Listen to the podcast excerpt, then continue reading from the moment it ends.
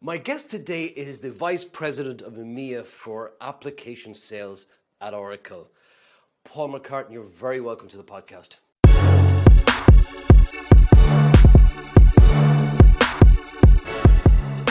Thank you. Thank you for the invite. It's great to be here. My pleasure, Paul. It's great to have you. Paul, maybe you could share with our listeners a little bit about your background, where you grew up, and what that was like. I can indeed. Um, I'm an Irishman, come from the north of Ireland. Um, compared to most people, uh, and I grew up during the Troubles. Um, compared to most people that I meet nowadays, or especially where I live, I live in Denmark currently. Um, it's probably not the best childhood when you make comparisons to your friends.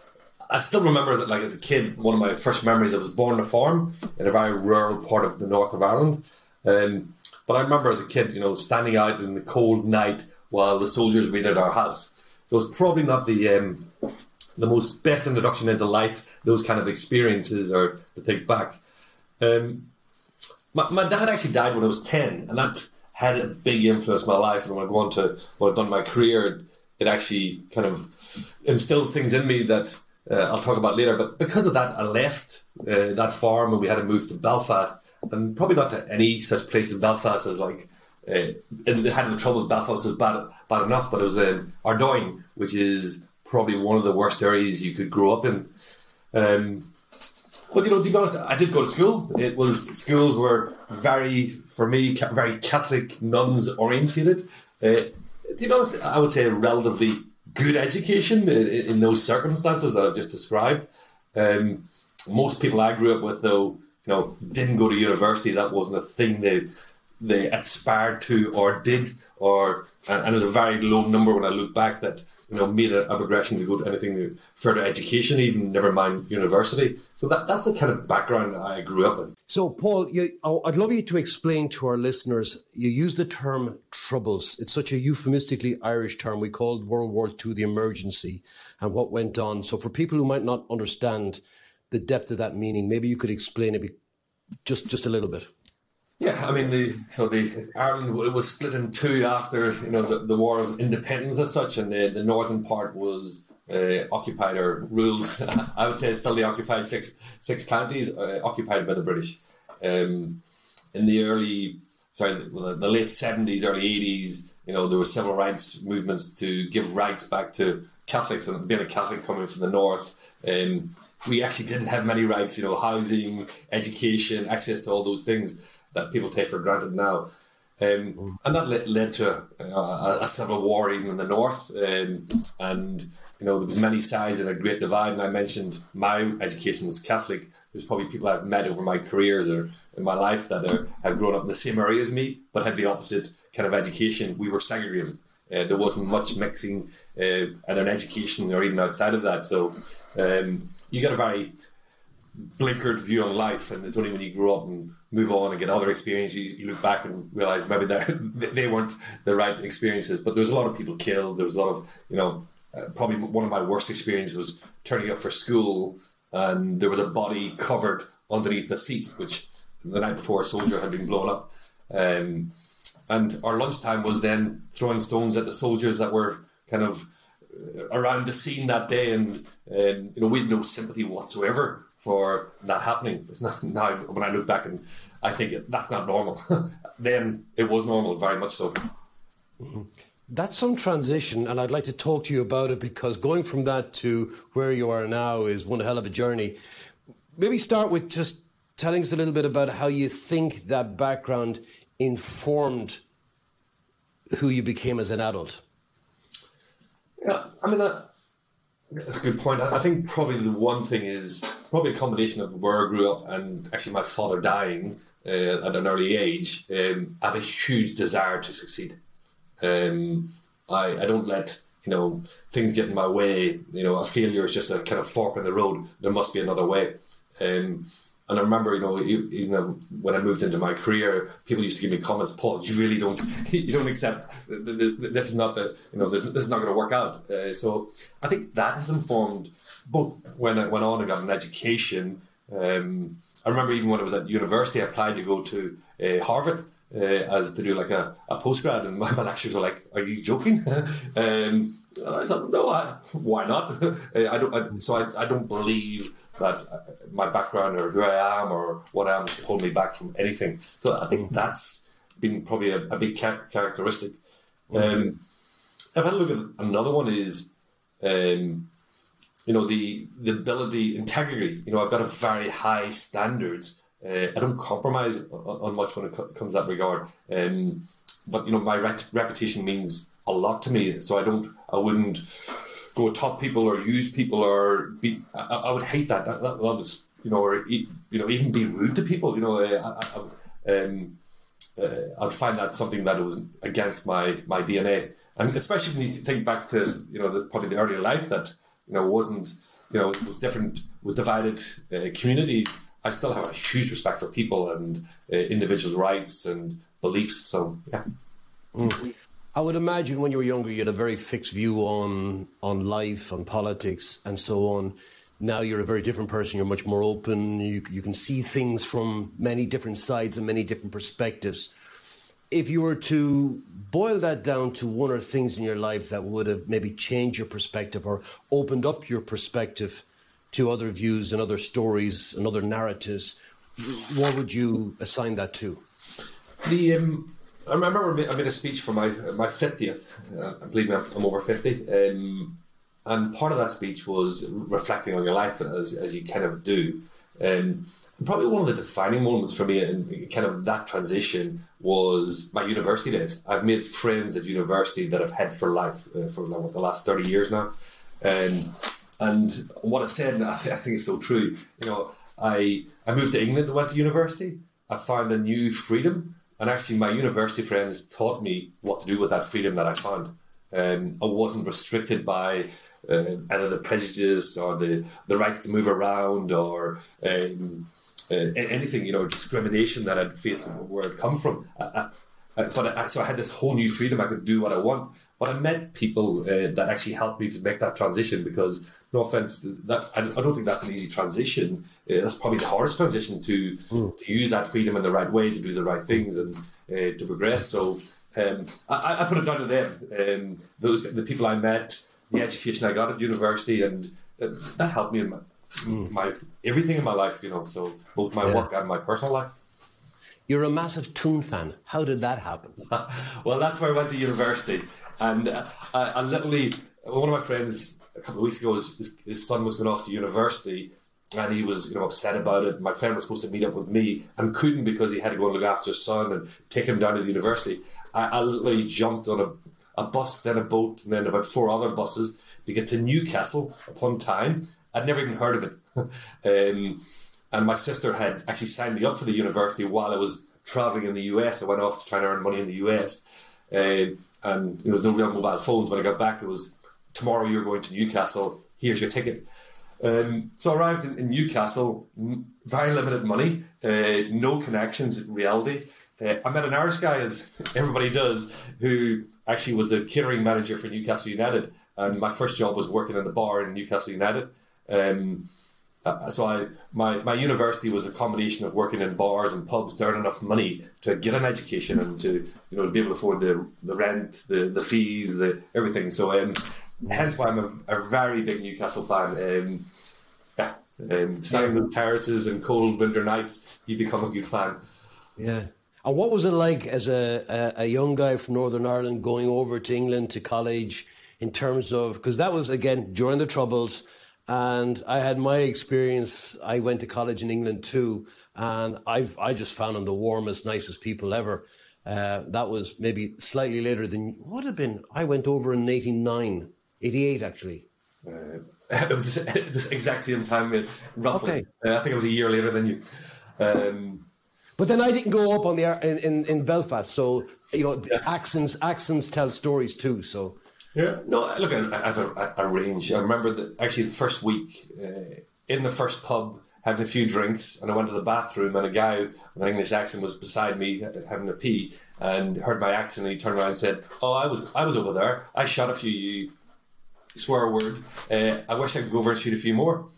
Um, that was my introduction. But to be honest, that wasn't the minority. Um, the people I met and uh, the people I get on with, you know, English, Irish, and even you know foreign nationals uh, was you know um, was huge. And, uh, to be honest, no offense, Geordies are not uh, English.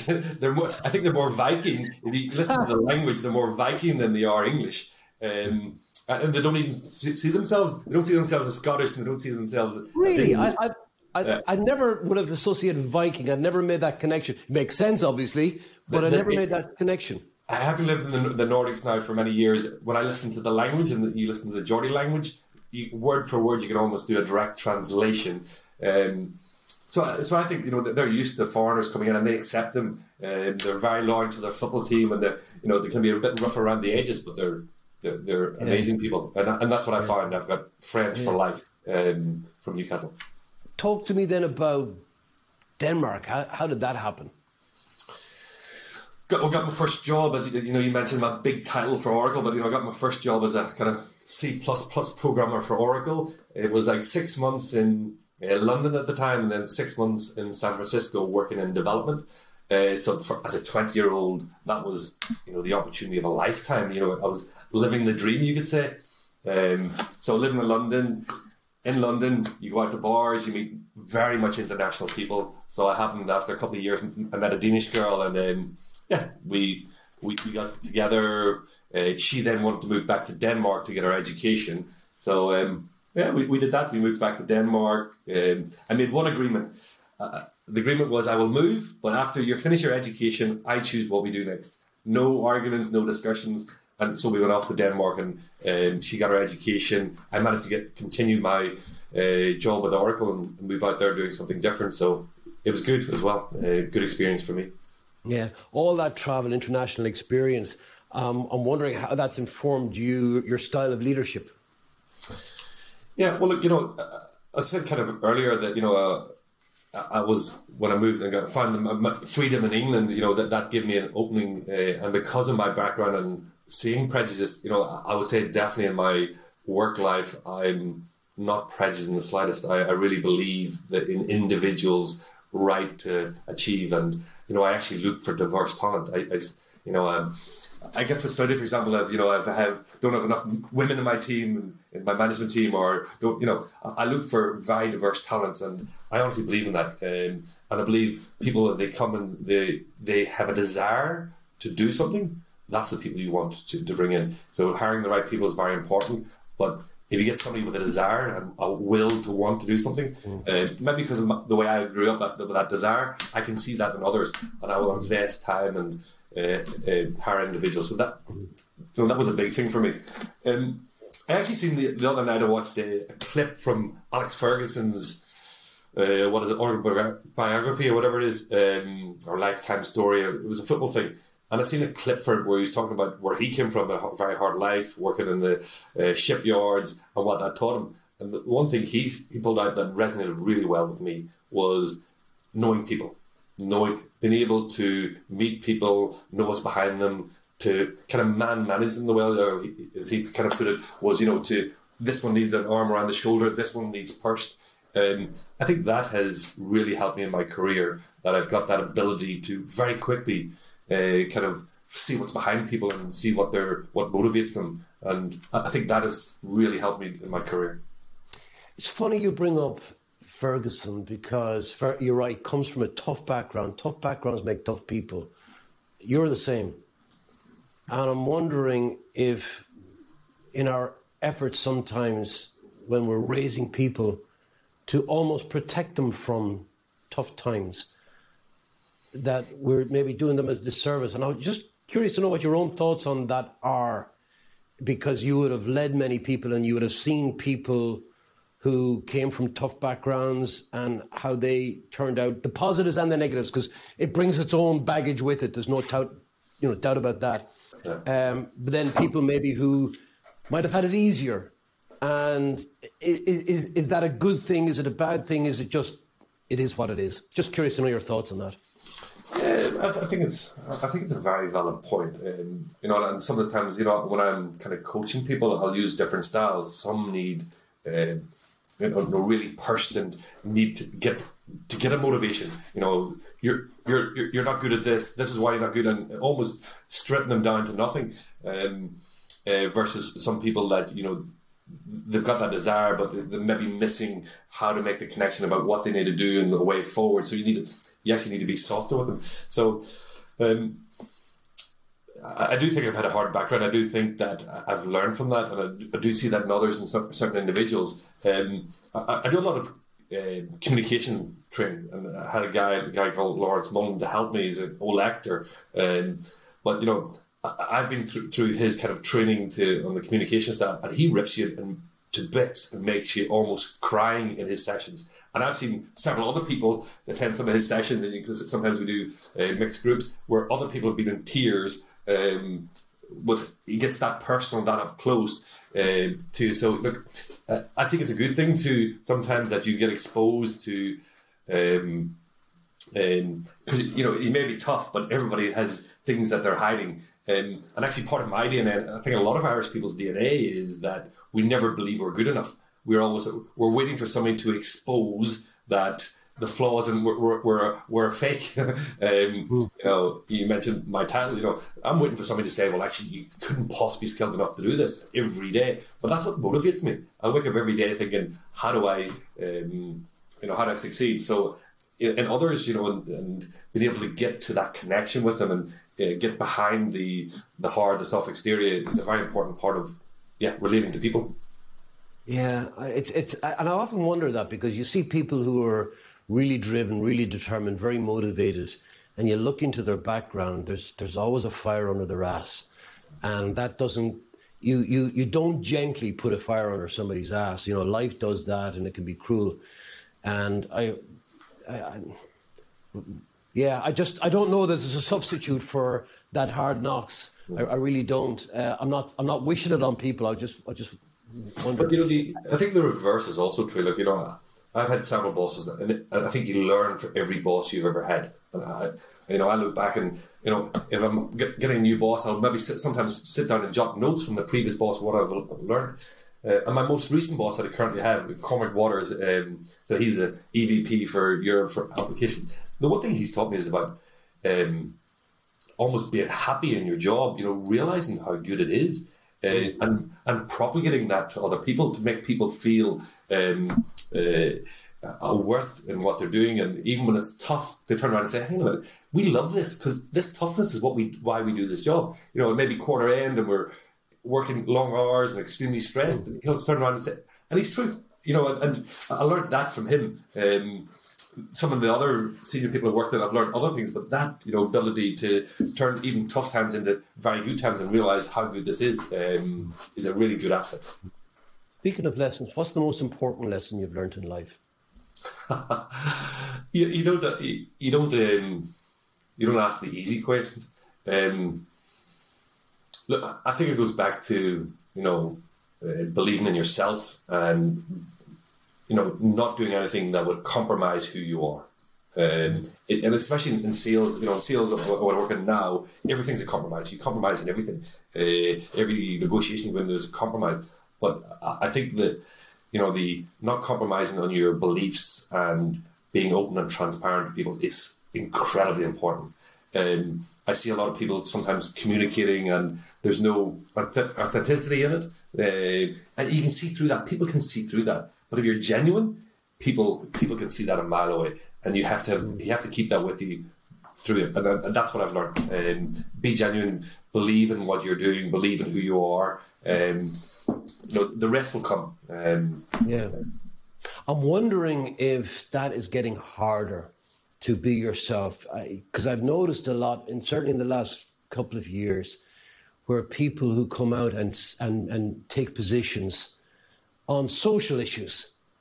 And they're, they're, they're, they're just expressing their opinion, who they are, and they can be slammed and, can- and actually cancelled, taken off air, or lose their job.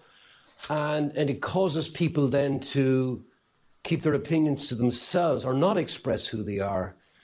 Uh, without going down any rabbit holes on that, I'm just curious to know: is it getting harder? Not, I'm not judging them. There's no value statement there. It's just, is it getting harder with, with social media and things like that? Look, a friend of friend of mine is, um, you know, the, the, the, cricket one that just recently happened about Yorkshire cricket. So he was the uh, CEO. Uh, he was actually doing that job voluntarily, no, no money, and you know, he'd only taken it on six months, so he didn't create the problem. He'd taken it on six months prior to this scandal all coming out. And, you know, he was live in the BBC giving an interview. Um, he was in front of a, the committee, you know, the Parliament and the committee.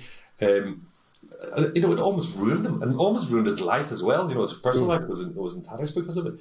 Um, so, look, and, you know, you look at instances like that and, you, you know, things that are banter, you know, is not is not right, you know, and and then so you have to be incredibly careful. So sometimes you can lose the kind of human ability of who you are to make comments and make fun of people, and you know, I've got myself in in some situations that you know I look back and thought I was a little bit. Um, uh, not careful enough in that situation, but you have to. Sometimes you have to be.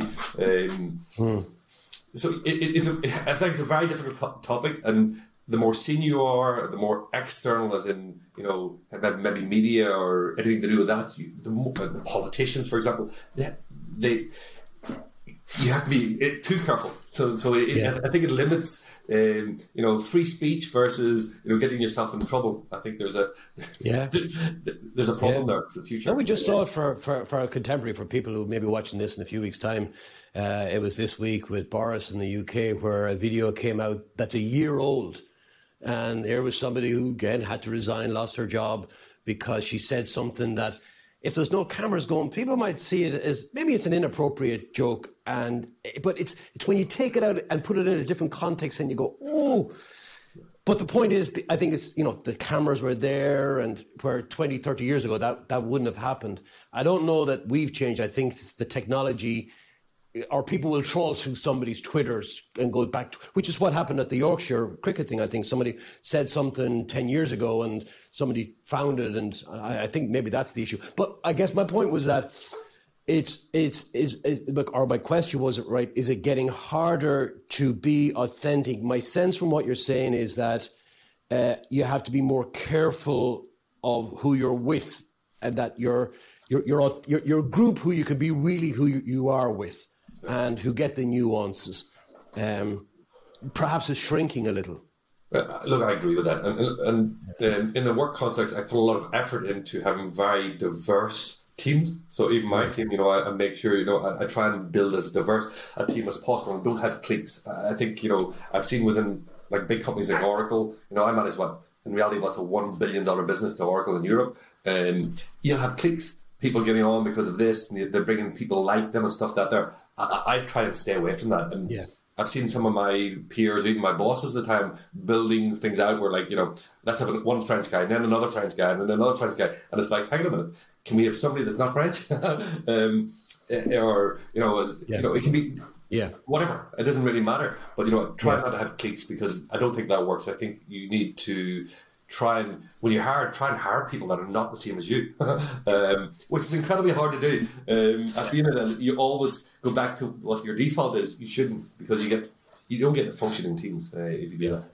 Um, I get that. I get but, that. Know, but going back to your real point of communication, being careful, um, yes, I think it limits this, and, and I think that will get worse because I think the speed of communication, anything you say will, in any context, you know, I've had example in my previous career of somebody said somebody said in a room being broad, broadcast on Facebook or whatever, um, and it was probably an individual joke, you know, what they think there's a locked room, and next thing it's on Facebook and it's exposed to the, the world. You know, it's uh, yeah, different times, but we have to move on.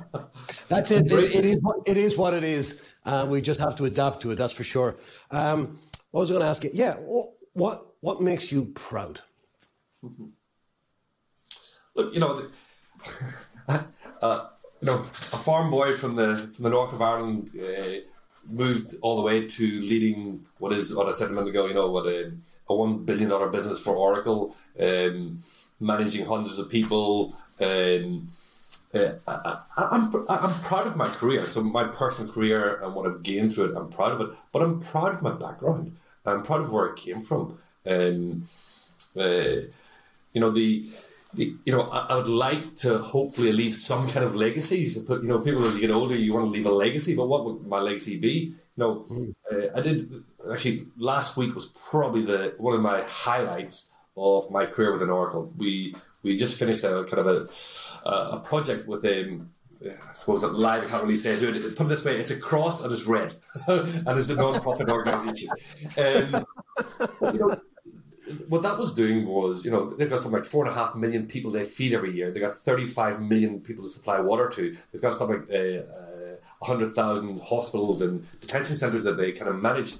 All that, the logistics of all that is actually being run on the software that I, I sell and I help to deliver to those customers. And we were helping them to refine all that and, and you know make it streamline it and run it out to more countries and do more with it and get more value from it.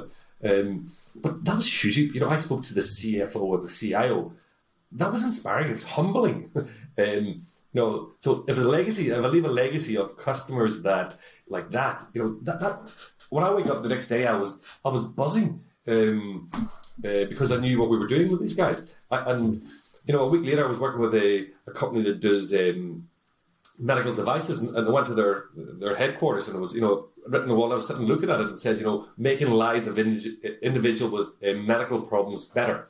I'm paraphrasing; it's not quite what they said, but you know what I mean. But it was making lives of people better, and every plant they have worldwide runs our software to deliver those medical devices. And I'm like, this is what this is what my legacy is. And I, I, I give them solutions to help people around the world have better lives. I mean, yeah.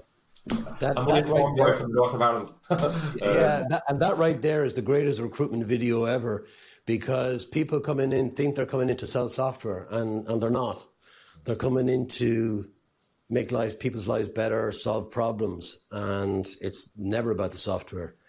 And uh, when they get that, I think it makes all the difference in the world. I agree. Yeah. So tell me then, in terms of what you're doing currently, well, I think you probably answered that. I was going to say, what's given you a great sense of achievement? Okay, I think you've probably just answered that with the, that example.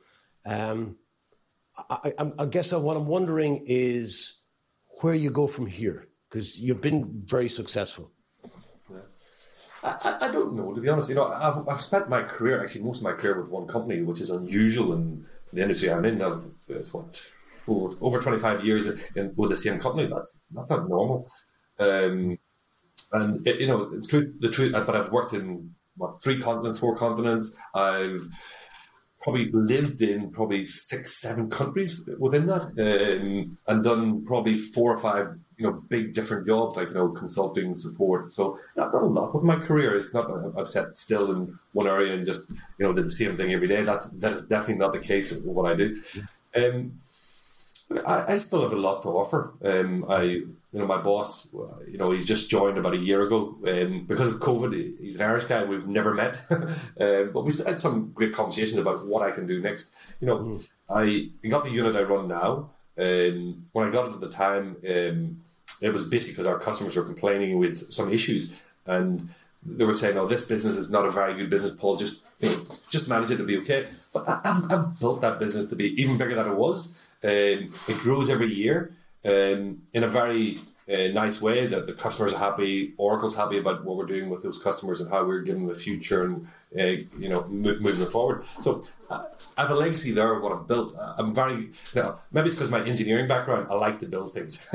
um, the customer stuff I was just talking about that was going working out what the customer needs. You know, it was building something for those customers and helping the customers do something. So that's what I've done. So I've built this organization that delivers really good things for the customers and um, for Oracle. So I want, I probably want to do that again, and in another context. You know, my next thing will be something else I can take that's broken, build it, and make it better than it is, and that's that's my next move. So if my boss is listening, Cormac, you need to you need to find me the right role. I know it's responsible, Paul. You find it, I'll help you get it. so how how would the people who work for you describe you?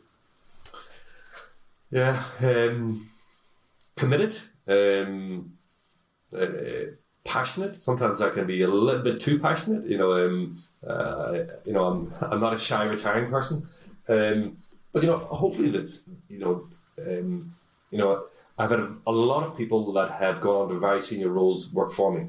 Um, some of my units, some other places, whatever.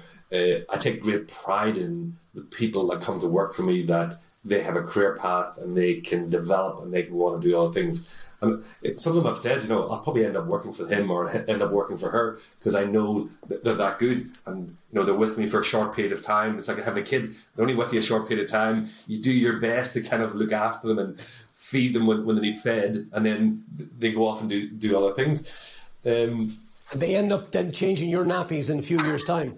Well, exactly. When you get old, and you're not capable of doing it. So, um, so that's the answer to that question. If that's an answer. yeah. Oh no, I, said I like it. I like it. Uh, and I like. By the way, what what jumps out at me is the idea that you you give your best to people, you help them grow, and then if you've done your job well, and you're humble enough, then when to wherever they are, it's okay to turn around and say, okay, now how do I serve you? And that takes a big person to do that. Not everybody would be comfortable doing that. So I think you know you asked me about my childhood. That goes back to my childhood. One, having growing up in a kind of war zone. one, you're very good at reading people. Two, you're very good at working out what networks are and how to develop networks and how powerful networks are.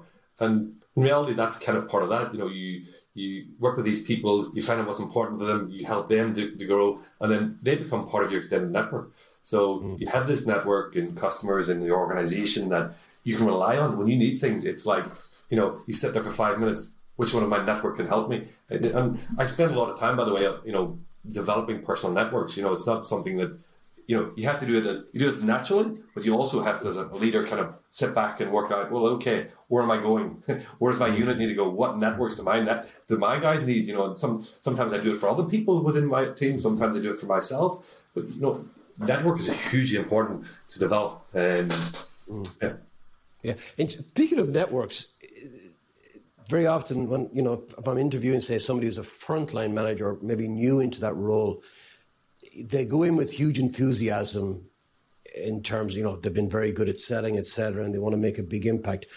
Um, but what they often forget to do is take care of their internal network. And I'm just wondering, somebody who's been through that and succeeded, what advice would you have in terms of taking care of the internal network in an organization to help them in terms of career plan and um, progression?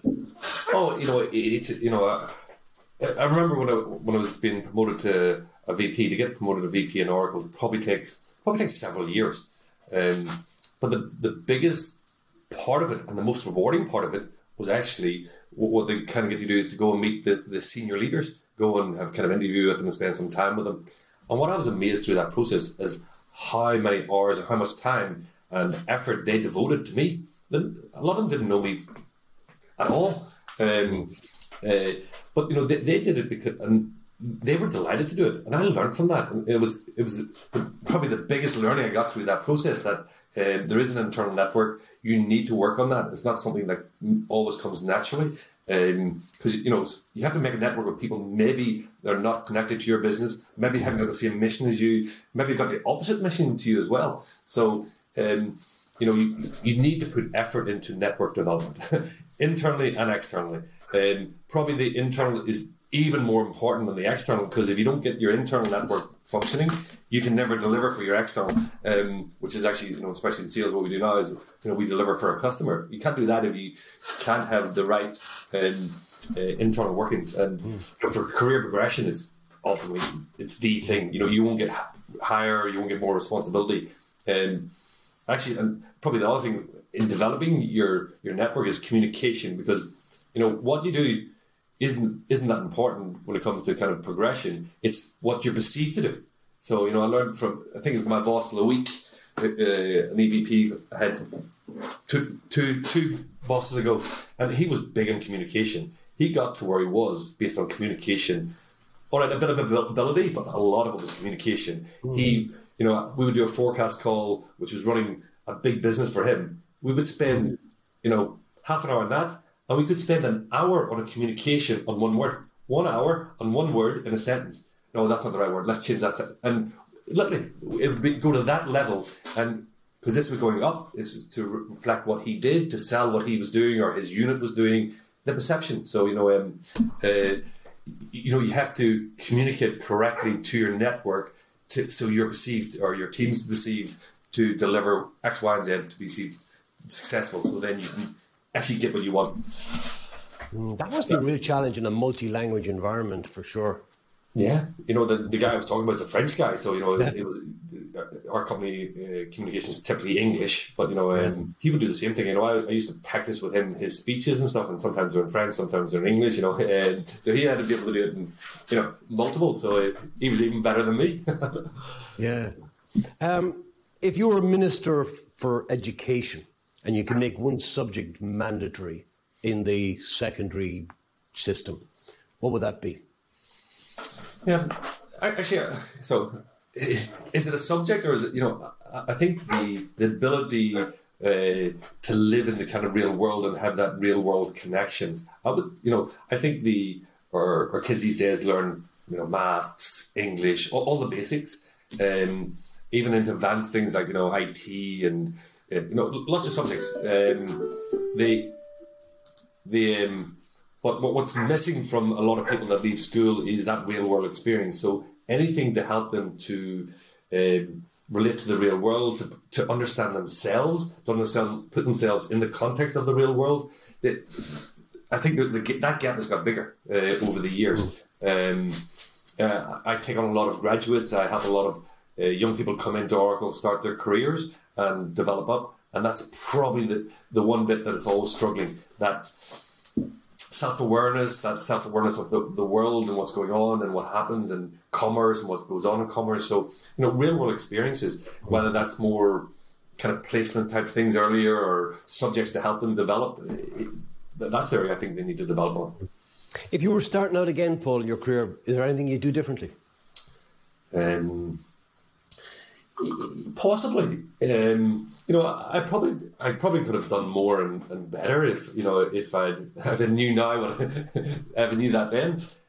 But look, I'm, I'm not a believer in regretting the things that I've done, even some of the bad things I've done. And trust me, you know, you don't get this age without doing things that you uh, are, are, are, bad in a certain way. I don't regret any of those. Uh, I only ever regret the things I didn't do. And I look back in my life, and it's probably the things I didn't do. I didn't go to that country and take that opportunity. I um, I didn't go and meet those people and do X, Y, and Z. It's only the things I didn't do that I regret. So mm. I have no regrets. Um, mm. I, I I've achieved what I've achieved. Uh, I'm honoured and humbled to, to, for what I've achieved. You know, uh, mm. you know, a lot of it's through things that I said earlier about termination, etc., etc. But a lot of it's also luck. You have to have the right luck, be in the right place at the right time.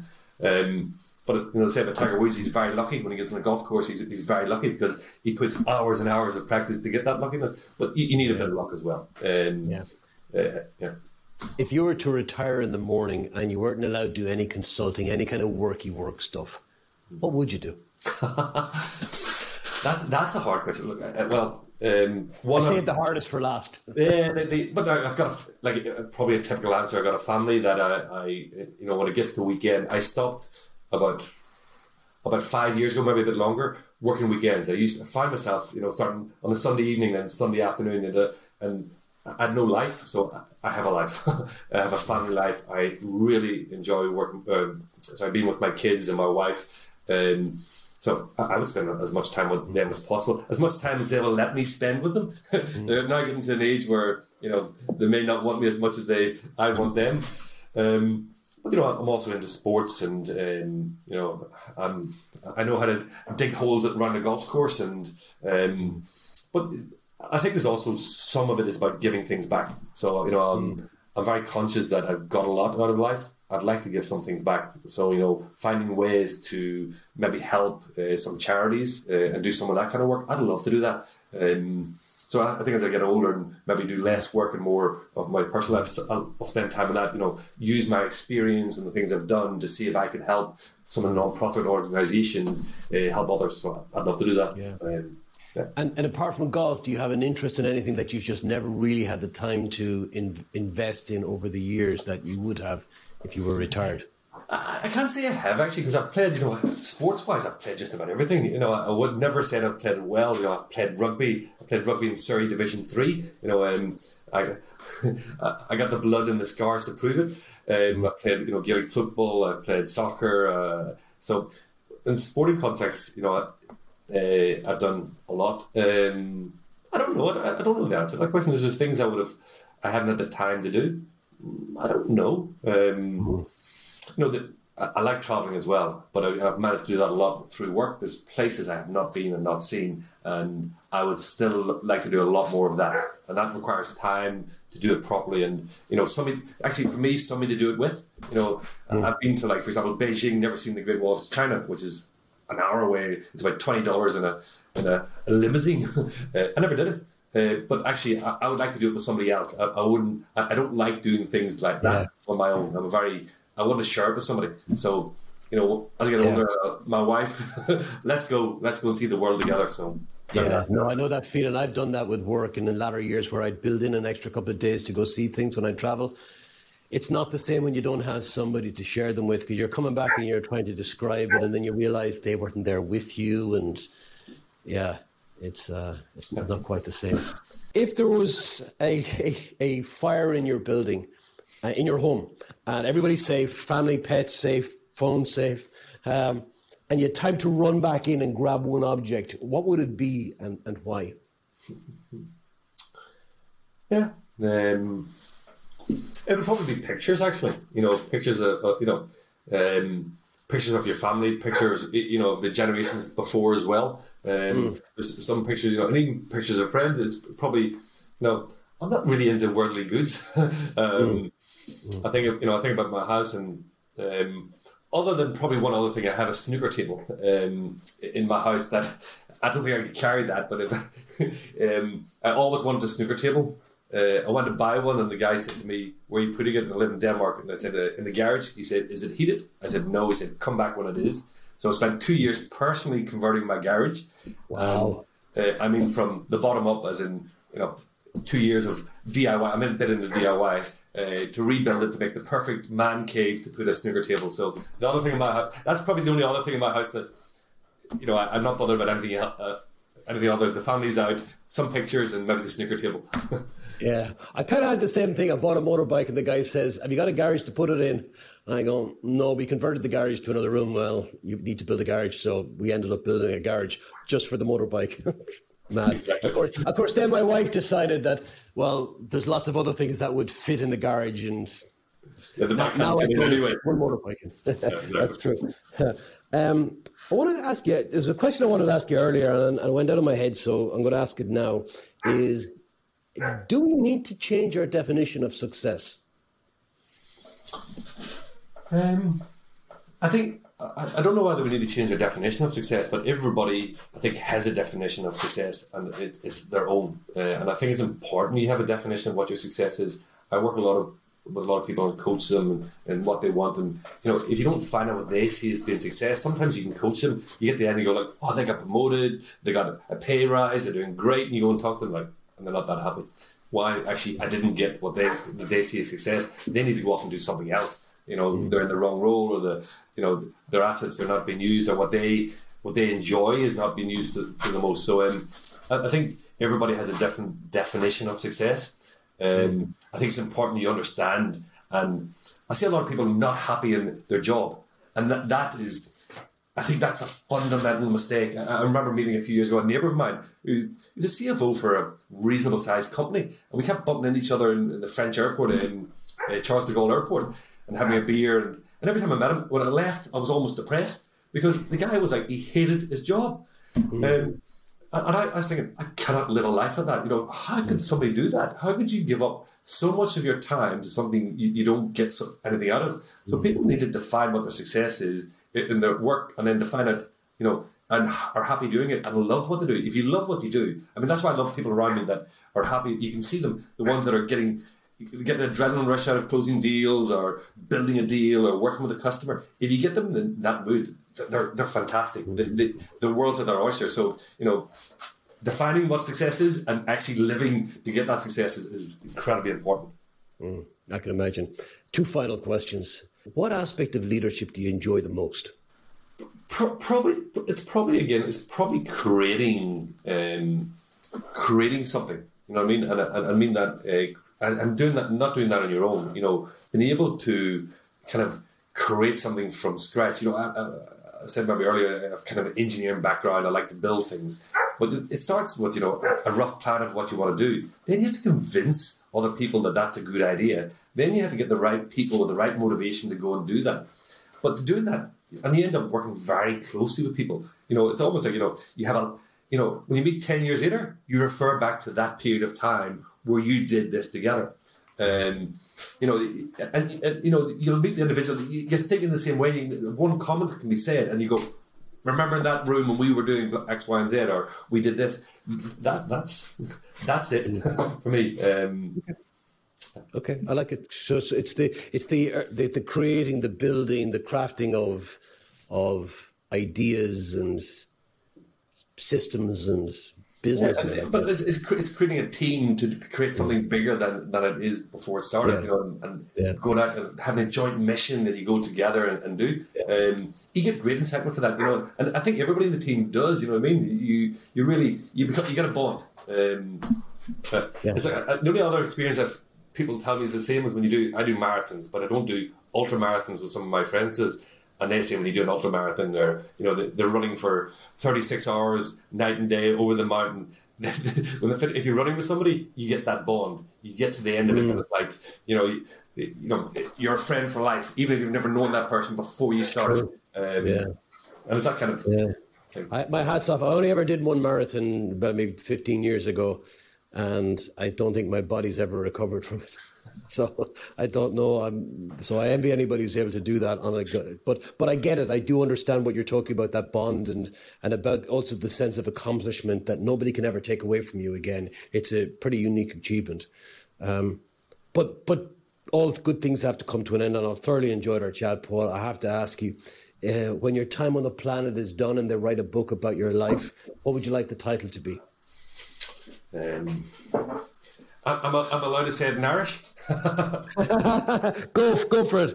Tiocfaidh ár lá. Our day will come. and I don't mean that in a political sense uh, uh, at all. I mean that more in a, you know, if your time's done, your day has come. um, so, uh, yeah. like, I don't know whether that's the right answer, the wrong answer. Um, look, you know, the. It's your answer. it's my answer. Yes. yeah. No, it's, it's, yeah, no, I, I, I like it. Yeah, yeah, very good. Paul McCartan, thank you so much for your time today. I've thoroughly enjoyed it. Your insights are incredible, and uh, what a life, what a journey. That's all I can say. Uh, many more years of it. Thank you, Paul. It's, it's a pleasure talking to you. It, you know makes me re- re- remember things that I've for completely forgotten. So it's a great experience. So I, I thank you for your time. My pleasure.